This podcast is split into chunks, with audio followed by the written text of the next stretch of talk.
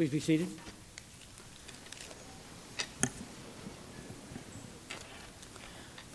Is the sound all right? Everything clear? Okay.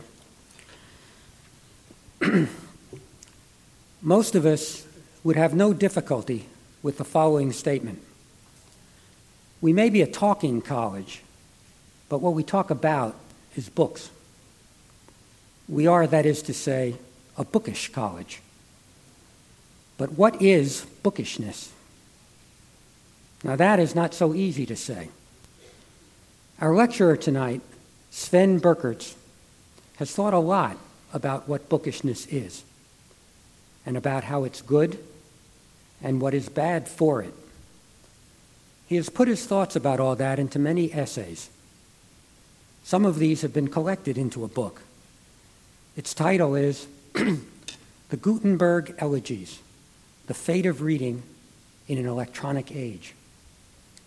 He has also edited a book with the intriguing title Tolstoy's Dictaphone Technology and the Muse. He teaches writing at Mount Holyoke College and is on the core faculty of the Bennington Writing Seminars. His essays and reviews have been published in such magazines as Harper's, The Atlantic, and the New York Times Book Review. Tonight, Mr. Birkerts will speak to us about the spirit of the book in the age of the internet. I should add that even those up to date members of the audience who might prefer virtual to real presence might find it refreshing to join us for a question period after the lecture and the subsequent coffee break in what we call not the chat room, but the conversation room. I should also mention um, there's been a little failure of communication. Would the student who is to be driving Mr. Birkerts to the airport tomorrow morning please uh, come up to him or to me um, during the break and let us know what time Mr. Birkerts will be picked up. Otherwise, I drive to the airport tomorrow morning. and now, please welcome Mr. Sven Birkerts.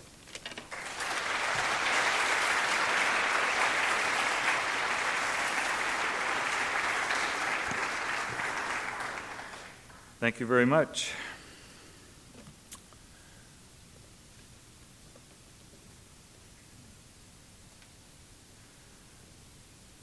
It's kind of traditional, at least with me, that uh, I very often am asked to supply a title for a talk or a presentation long before I've begun to sit down and work it through and see what it is that, in fact, I have to say. And uh, that was true in this case as well.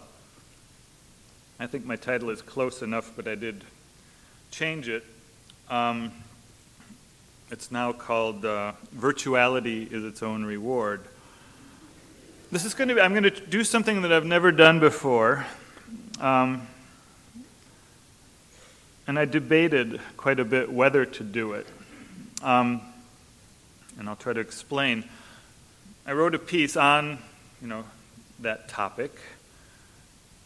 And part of what the piece itself, part of the dynamic of it, in a way, it tries to incorporate the process whereby I, I arrived at the ideas and the incentive to write on this topic. And this has to do with my reading of several um, books, which I will be referring to as I talk. Now, the unusual thing I'm going to do is that one of the books is a book that I was asked to review, and therefore I was reading it uh, in a very specific way, and I read it. Uh, well, with pencil in hand and annotating and sort of allowing the argument of the book to enter my life in certain ways, as often happens when you are um, called upon to give your views on something. And I'm going to begin not by reading um, the piece Virtuality is Its Own Reward, but by reading a fairly short review of one of the books, which is then part of the essay. So I'm, I've never really read a review in a public context before, but I, I really think that um, it may be relevant both to understanding how the thought process got underway, but it also may supply just a little bit more of a thematic backdrop to kind of enrich what comes later and may become part of the conversation that we hold after uh, we leave this room. Uh, the book in question is uh, recently published just at the end of the summer. It's by a woman named Janet H. Murray. It's called Hamlet on the Holodeck The Future of Narrative in Cyberspace. So, this first little uh, chunk is the review. I was asked by a newspaper in Toronto, the Toronto Globe and Mail, to offer up my views. MIT seems to be sending forth cyber utopians these days faster than us few techno skeptics can muster our responses. Prominent exemplars include Media Lab founder Nicholas Negroponte, whose Being Digital prophesied the full transformation of our ways of living by microchip powered technologies, and theoretician therapist Sherry Turkle, who, in Life on the Screen Identity in the Age of the Internet, preached the imminent renovation of our fundamental understanding of identity in the triumph of circuited communications. Now, Janet H. Murray, a professor of interactive fiction writing in MIT's Film and Media Studies program, brings us Hamlet on the Holodeck The Future of Narrative in Cyberspace an enthusiastically revolutionary scenario promoting the imminent digital apotheosis of mankind's most ancient art, storytelling. The holodeck, or I may not even be pronouncing that correctly, holodeck, the holodeck, for anyone who does not know, and I didn't, was first introduced on Star Trek The Next Generation. It is, quote, an empty black cube covered in white grid lines upon which a computer can project elaborate simulations, a universal fantasy machine, a kind of storytelling genie in the lamp. Unquote. Murray uses the holodeck as a kind of emblem for what she sees as the coming glory days of narrative, the intersection of the storytelling impulse with the mind boggling capabilities of digital media. The time is right, believes Murray. The arts in our century have been pushing steadily against the limits of linear narration.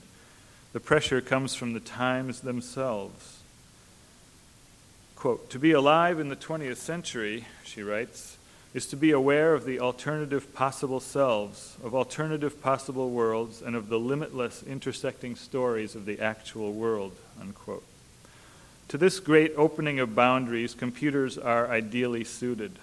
They have four essential properties that enable the creation of digital environments. They are procedural, able to execute a series of rules, participatory, allowing the user to engage and influence activity, spatial, creating dimensional illusion, and encyclopedic, able to store and retrieve immense amounts of data.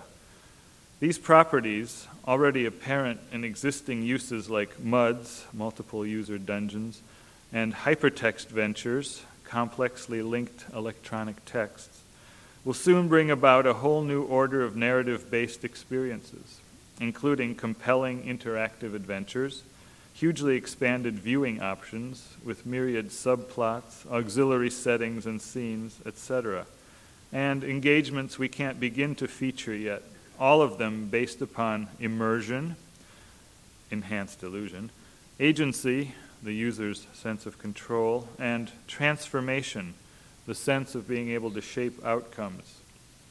At first, Murray's descriptions are intriguing. She writes crisply and with great conviction, swaying us to think that these innovations are simply creative responses to the conditions of an emergent electronic culture but upon reflection, certain assumptions and assertions begin to seem troubling. First, Murray does not seem to make any differentiation between realms of entertainment and art. In her zeal to enshrine narrative, she puts all narratives, be they simulation games or efforts at higher expressive art, on the same basic level. There's no sense of hierarchy or of play and deeper aesthetic engagement calling upon different parts of the sensibility. Second, and this is related, Murray never makes it clear what, if any, strictures prevail here. Just how do interactivity and illusionism coexist? Isn't artistic illusion achieved in the imagination of the beholder really a function of limited access? These are hard questions, but they need to be asked. More may not be better, maybe, to reverse the old formulation, less. Then there is the counter utopian reality of genre evolution.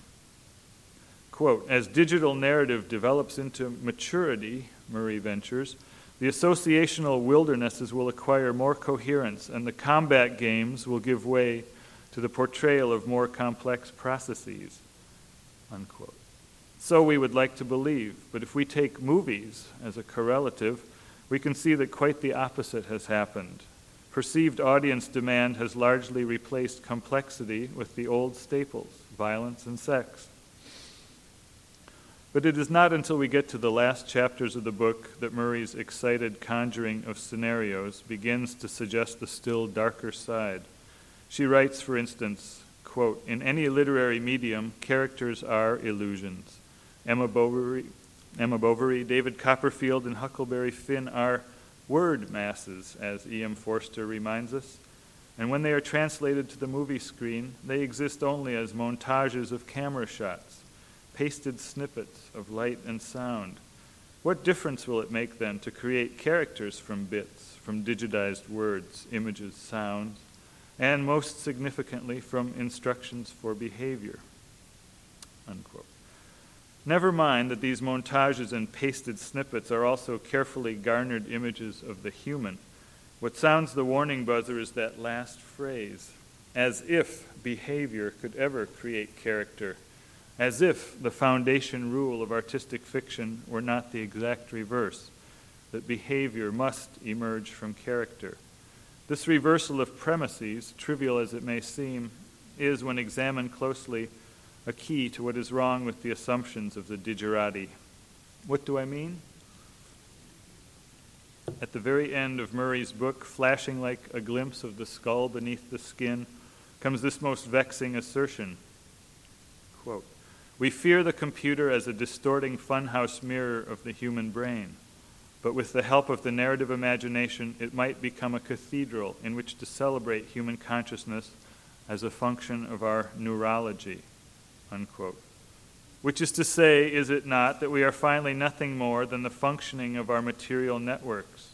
Are, in the words of MIT's artificial intelligence guru Marvin Minsky, meat eventually reproducible, maybe even expendable. That is the real narrative of cyberspace, and no hosannas about breakthrough developments should obscure the reductive vision of the human that is at their root. Okay, that's the backdrop. And I hope it proves to have been relevant to do that. Maybe it won't, but you know, we'll take that risk. So, virtuality is its own reward. When I think about reading, I tend to imagine it as a more or less continuous experience. One book, begun, read, interrupted, resumed, and completed. But in fact, this is more the exception than the rule.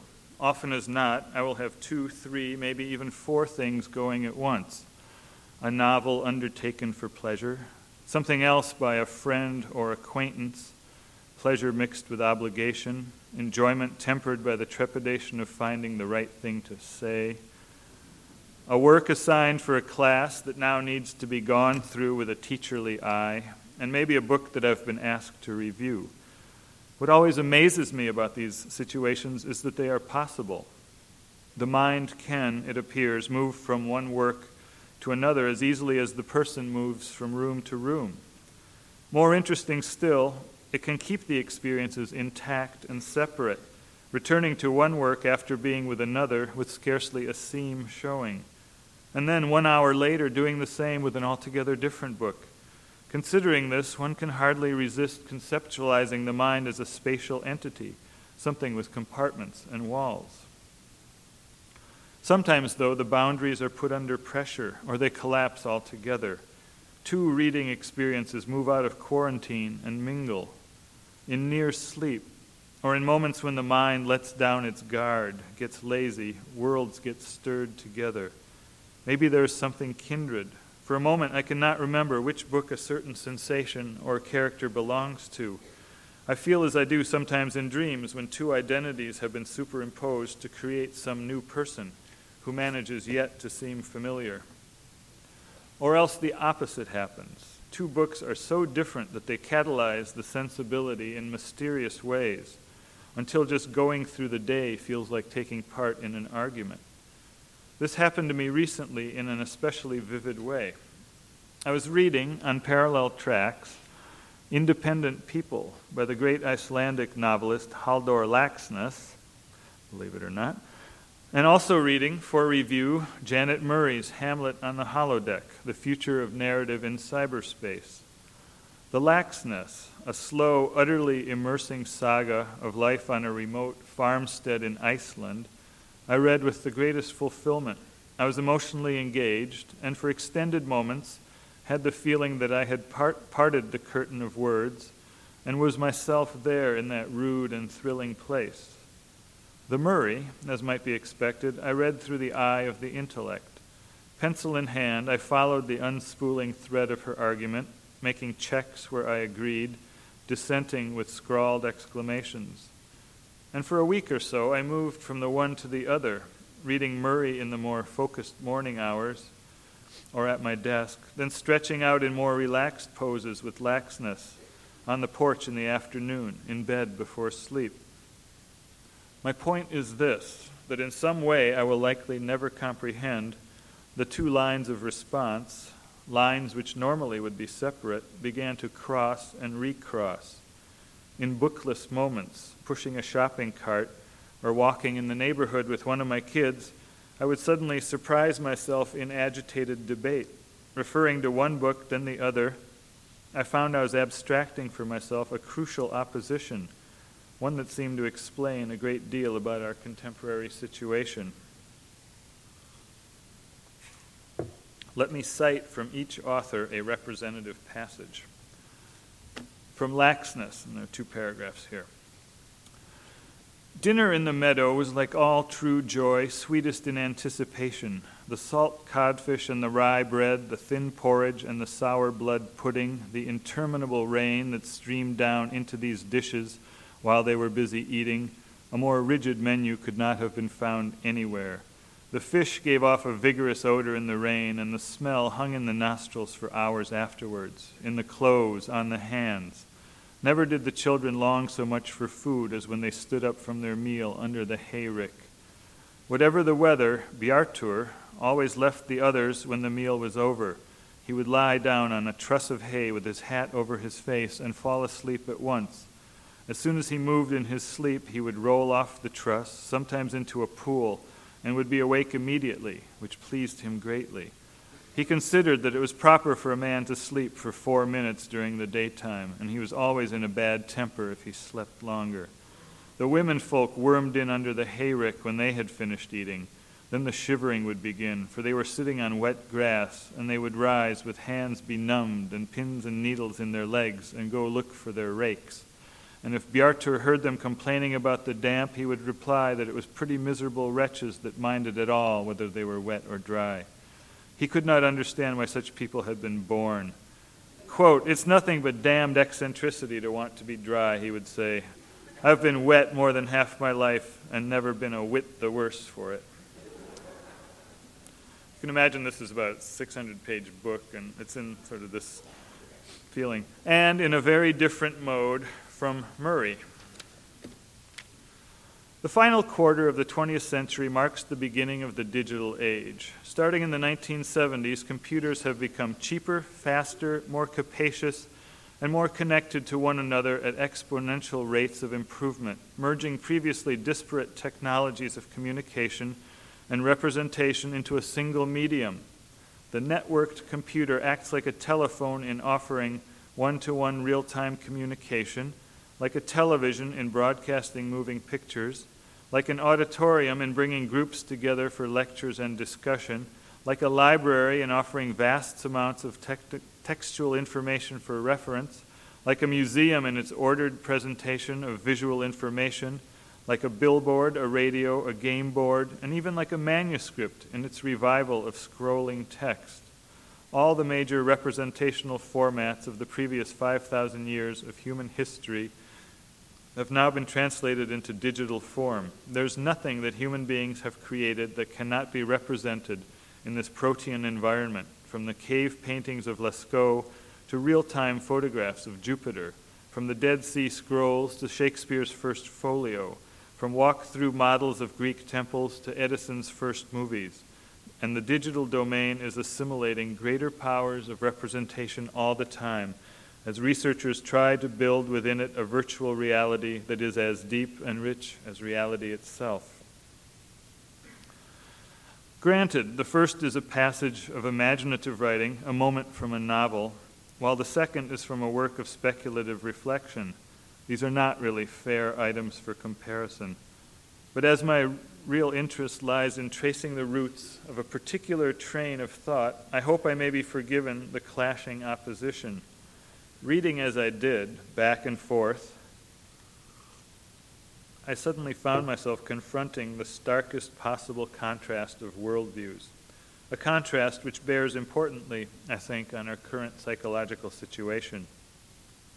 Those two worldviews are basically of the real and of the virtual, two understandings that increasingly combine to determine our experience of the world.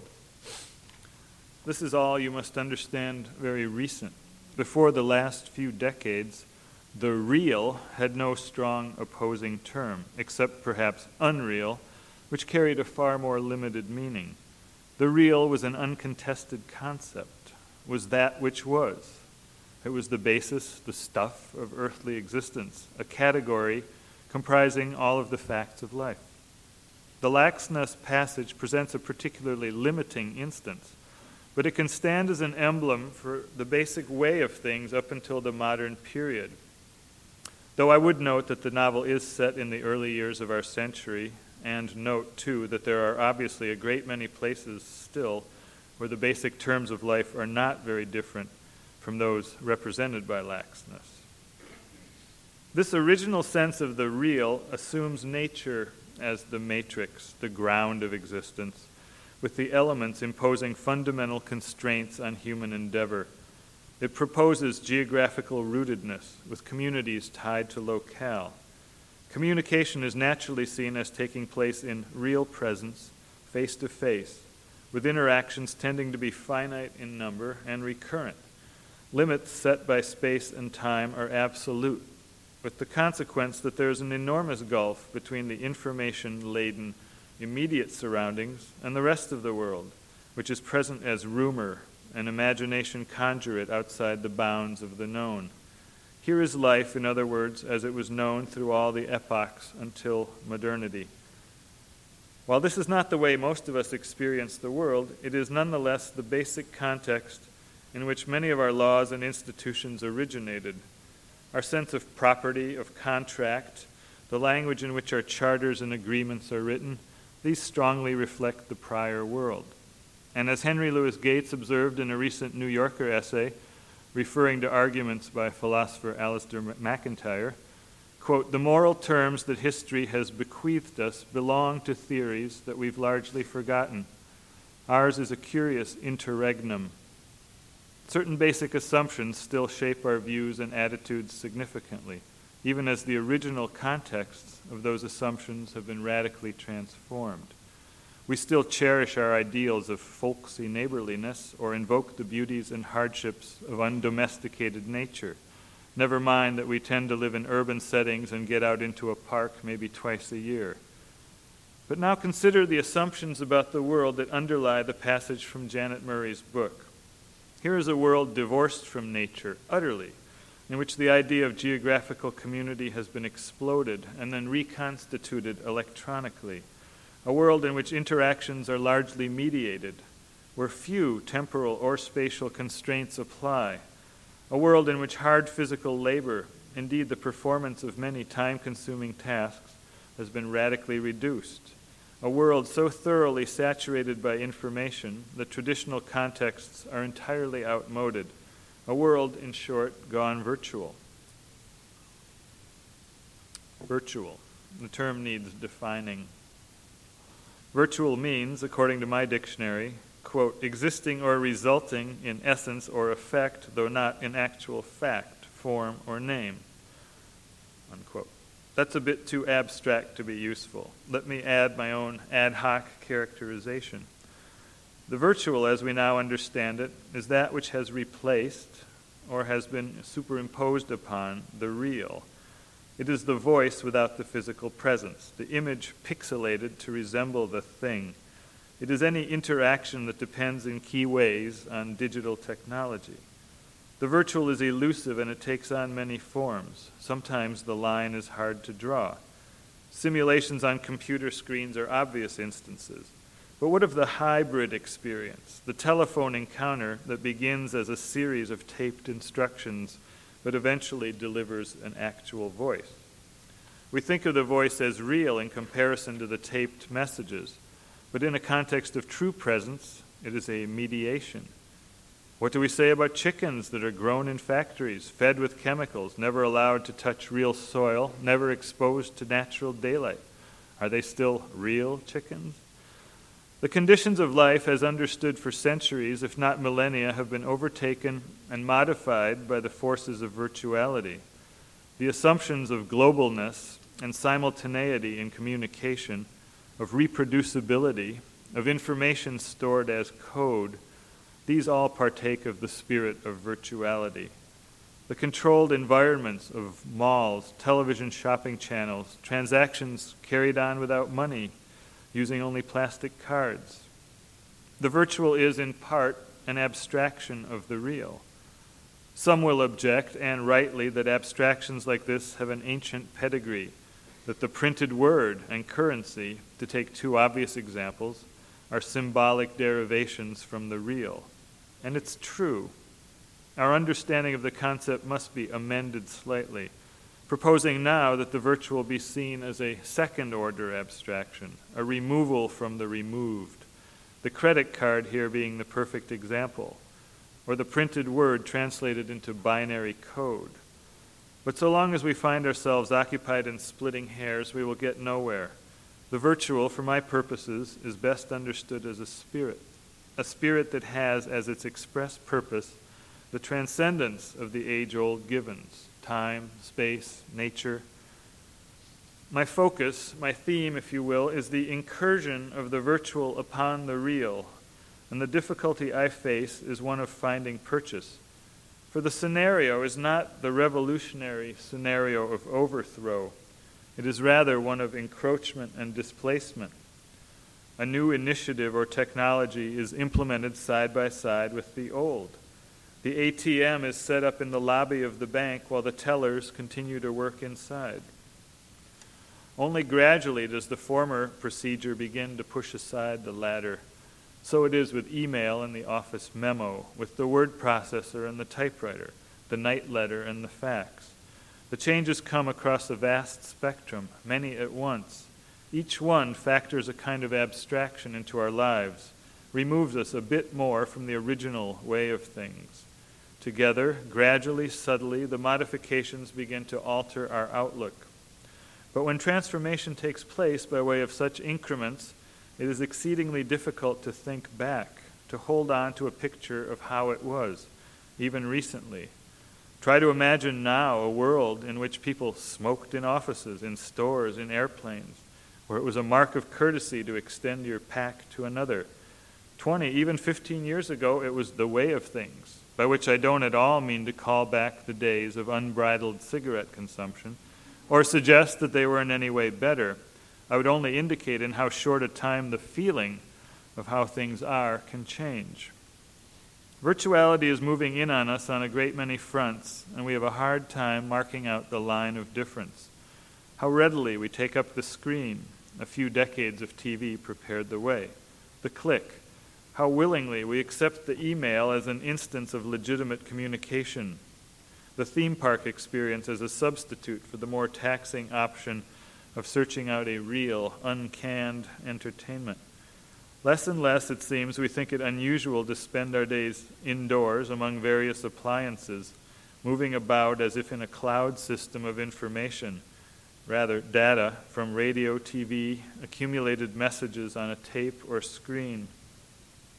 But we need not confine ourselves to the myriad new technological entertainments and exchanges that Murray considers in her books, book.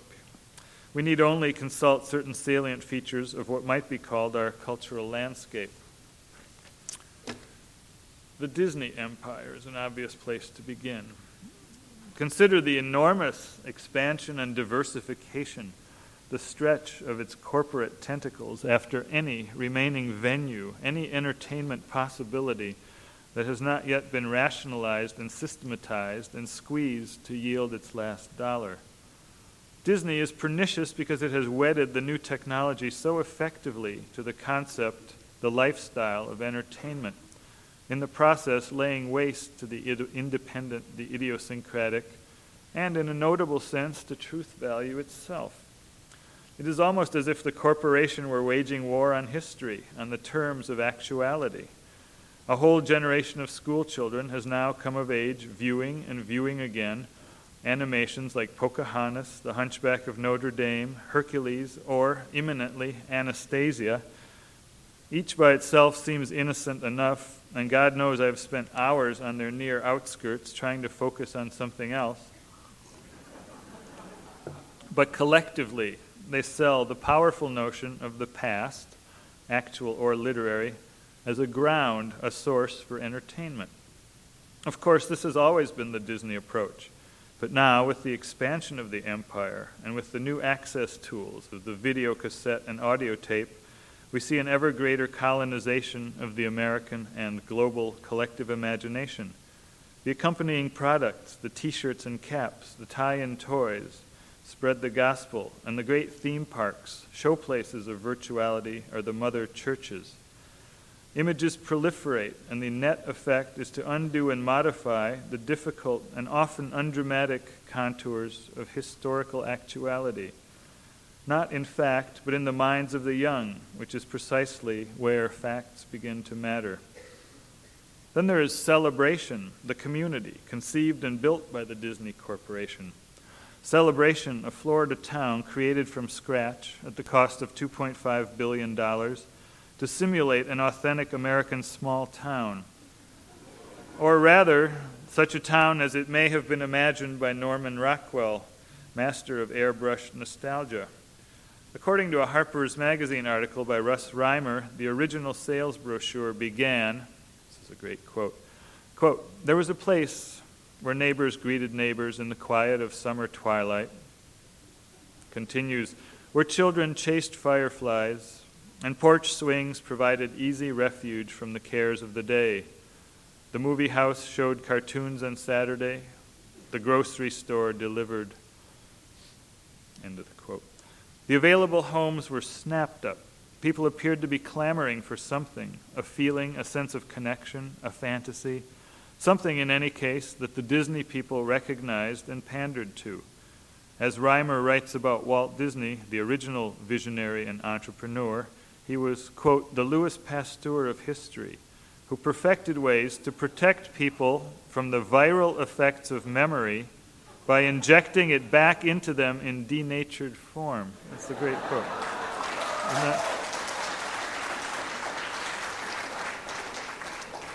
Virtuality, voila. The capstone irony of the Celebration initiative came sometime after the first wave of settlement, when residents began to remark on the lack of an actual history. The Disney people hit on the idea of creating one. It's true. Something they called a backstory. Not so much literal as implied. The Celebration backstory operated at the level of effects. In the words of Pete Rummell, the president of Disney Design and Development, quote, Hopefully, someday you'll be able to walk down a street or sit someplace and kind of close your eyes and get some comfort that there are people who have been here before you. that this feels like a place that has a tradition, even though it doesn't. Unquote. Again, virtuality in a nutshell. A kindred but substantially different phenomenon, and one which we will hear a great deal about in the years to come, is cloning. I can only touch on it here. Cloning is virtuality made actual. the real given body through cellular simulation. We have not heard the last of Dolly, the sheep. Indeed, the fact of her making may well be classed as the first true inaugurating event of the new millennium. The implications are many, but biophysicist Gregory Stock, author of Metaman, the merging of humans and machines into a global superorganism, gets us right to the core issue. Quote, this is a very significant moment. We are becoming the objects of our own technological processes. We are seizing control of our own evolution, and there is the natural feeling that maybe we shouldn't. Unquote. Speculating on the eventuality of human cloning, Stock observes, quote, a clone would be viewed as a person, just as an identical twin is. And before long, it's likely will even become emotionally tied to the increasingly sophisticated electronic devices around us. Once they mimic conscious behavior, we will like them and may not want to turn them off. Why would we feel any less attached to modified humans? If anything, genetic engineering is going to expand our sense of what it means to be human. What, you may ask, do these far reaching and speculative concerns have to do with reading? The connection is more immediate than, might at first, than we might at first suspect. First, however, a few background observations. No one would dispute the fact that the contexts of reading have been radically transformed in the last few decades. Before the proliferation of new digital media, the technologies Murray celebrates in her book, reading has suffered a decline, both practical and symbolic. That is to say, fewer and fewer people, especially the young, nourish or sustain the habits of print literacy. True, bookstores flourish and books are sold in large quantities. But as publishers, editors, and booksellers will all testify, serious reading appears to be in trouble. Immersed, directed reading is waning as new cognitive needs and reflexes arise. Indeed, the idea of reading has become perversely and negatively entangled with the excitements of screen based technology, with the result that as these media gain in public visibility, book reading begins to look like something we are evolving away from, and various public indicators confirm it. Struggling to correlate finite budgets to infinite needs, libraries at every level are allocating more and more of their funds for computer equipment and dramatically less for the purchase of books. Publishers, frightened by falling profit margins and required to up those margins by their new corporate owners, put more and more focus on surefire blockbusters, increasingly passing on, passing on literary work, even first rate literary work and teachers, cowed by evaluation systems and desperate to please their students, simplify their syllabuses and soften the reading requirement. Acad- academic reading has, except for here obviously, become the equivalent of slow pitch baseball. What does all this portend? Are we moving through an adjustment trough, awaiting correction, or is there no going back? Maybe the demands of late modern living have changed once and for all, and new aptitudes and perspectives, non reading aptitudes, are favored. What we, should, what, we should ask, is so irreplaceable about reading anyway? Why shouldn't we accept the new media options, their storage, linkage, and phenomenal browsing capabilities, as supplements, even replacements? Isn't it merely an exercise in sentimentality to lament the loss of the lone individual, turning the pages of a work of literature.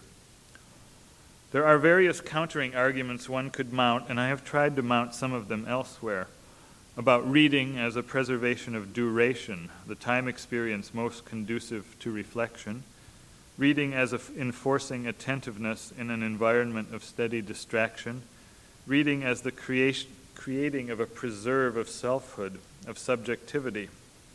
And on each of these topics, there is more to be said. But what interests me here is something very specific the question of linguistic imagination. What happens when we read, and how does reading affect the way we live? The main thing to assert right at the outset is that the reading of imaginative literature, while it is often associated in people's minds with escape, with getting away from the world, is in fact the very opposite. It is a sustained and highly specific act of processing reality. Rather than a getting away, it is a getting at. This needs to be demonstrated and can be. Here again is Laxness, just a portion now of the longer passage I cited. Dinner in the meadow was like all true joy, sweetest in anticipation. The salt codfish and the rye bread, the thin porridge and the sour blood pudding, the interminable rain that streamed down into those dishes while they were busy eating. A more rigid menu could not have been found anywhere. The fish gave off a vigorous odor in the rain, and the smell hung in the nostrils for hours afterwards. In the clothes, on the hands, Never did the children long so much for food as when they stood up from their meal under the hayrick. I could have picked a far more evocative or detail studded passage, but this will serve as a more credible instance. The question then is what do we do when we read this bit of narration?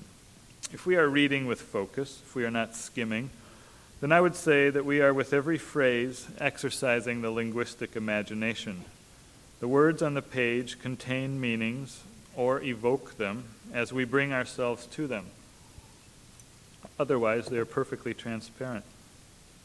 To read, to grasp the sentence, dinner in the meadow was like all true joy, sweetest in anticipation, we need to test its sense, measure it alongside our own experience.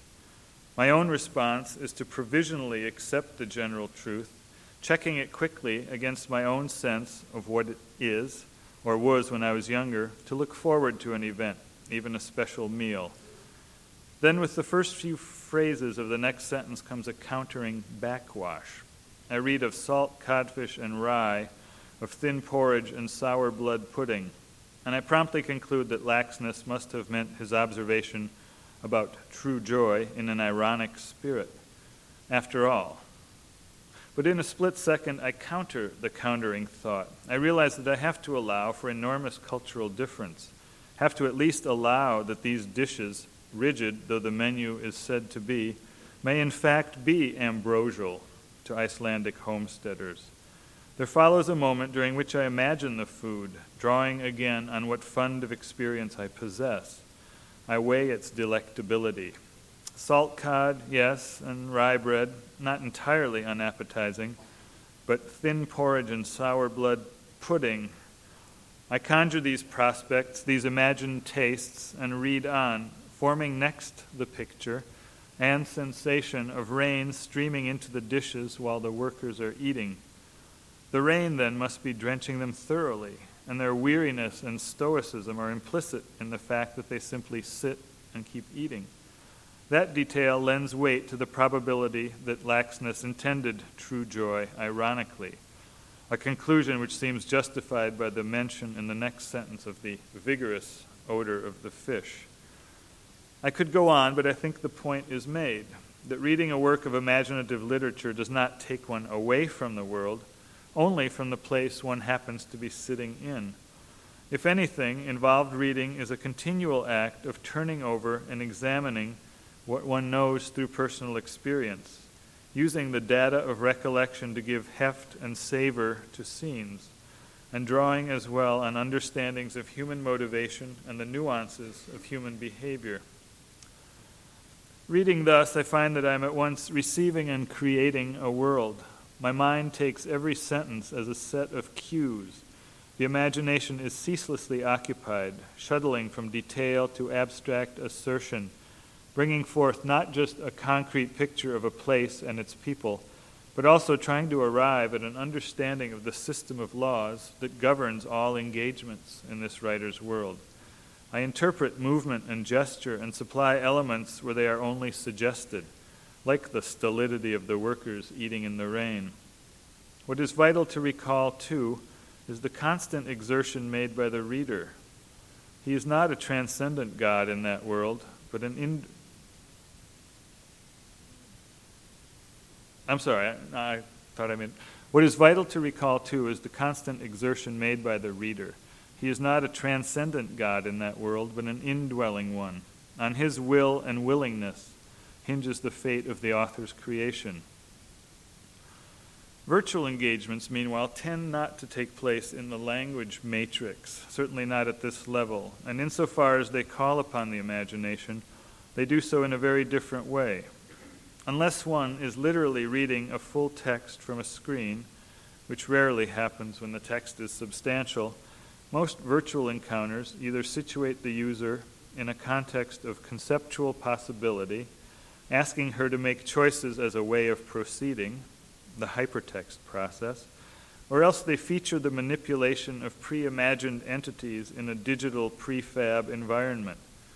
The payoff comes when it does, in seeing how choices produce outcomes, or engaging other minds in role playing games, simulations, or diverse online exchanges. Virtual experiences, by definition, do not enforce or require an imagining of the real. Rather, they point to a realm of connections and possibilities that stands independent, systems that in some ways mimic, hear the voice of the impatient antagonist. So what? What is the loss here? What uses do we have for so rigid a definition of the real? And why this insistence on imagination of a different kind? I feel myself getting agitated, needing to insist on the priority of the real as fathers once insisted on the virginity of their marriageable daughters. The real is the real, I mutter, and the linguistic imagination is the only way we have of converting the outer real, bringing it inside ourselves, making it vitally a part of ourselves. It is the gift of being human, but it is a gift that must be earned. Where there is not linguistic imagination, the world grows narrow, becomes dominantly a business of sense impressions, or else it comes untethered and drifts away. Virtuality is a shimmer, a fantasy, a cul de sac posing as a road. The great societal drive to virtuality must founder on the rock of mortality. It's that simple. So long as we are mortal, we are, whatever else we may dream up or venture, bound to the real. Limited thus, we have to concede that the ultimate truth about our lives is that they are still governed by organic laws of nature. Straying too far from the real must finally be seen as a kind of evasion, a primal denial. Virtuality is, of course, many things, but centrally it is a flight from the limits of the organic. It represents a sharp U turn away from the world we knew for long millennia, a place of confinement, harsh conditions, and certain suffering. At root, the drive toward the virtual is a drive to banish death, if not the fact of it, then the consciousness of it. The deeper we move into virtuality as a culture, the more fervently we will seek that banishing, to rid ourselves of the pain of anticipation, the physical horror of the experience, the loneliness it enforces, and the questions about spirituality it makes inevitable. The more distant we get from the confrontation, and we have succeeded to a remarkable extent in removing the evidence of the dying from our midst, the more terrifying the prospect becomes, and the more beguiling become the possibilities of proxy worlds. Reading? Reading is the path back to the world, to the recognition and comprehension of necessity. In its way of distilling the real and accentuating the terms of our essential solitude, it cuts directly against the neural seductions of chip and screen media. Never mind the contents of the work, the act of reading is a particular concentration of the self.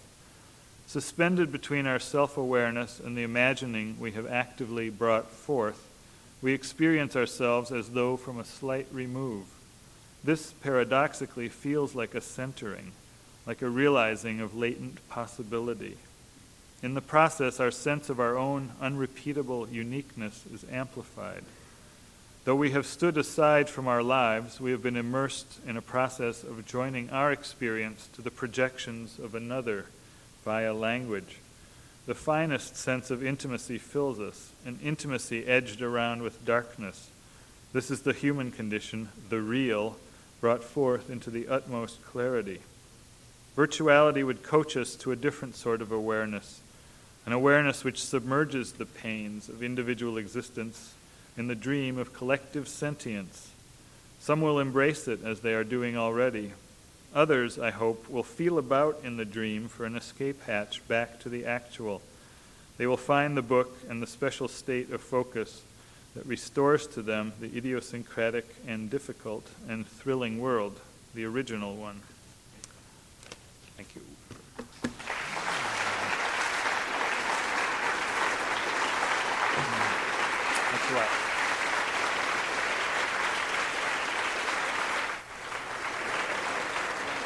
I was warned that if I didn't leave, you'd stand there and clap all night, so I'm going to walk off.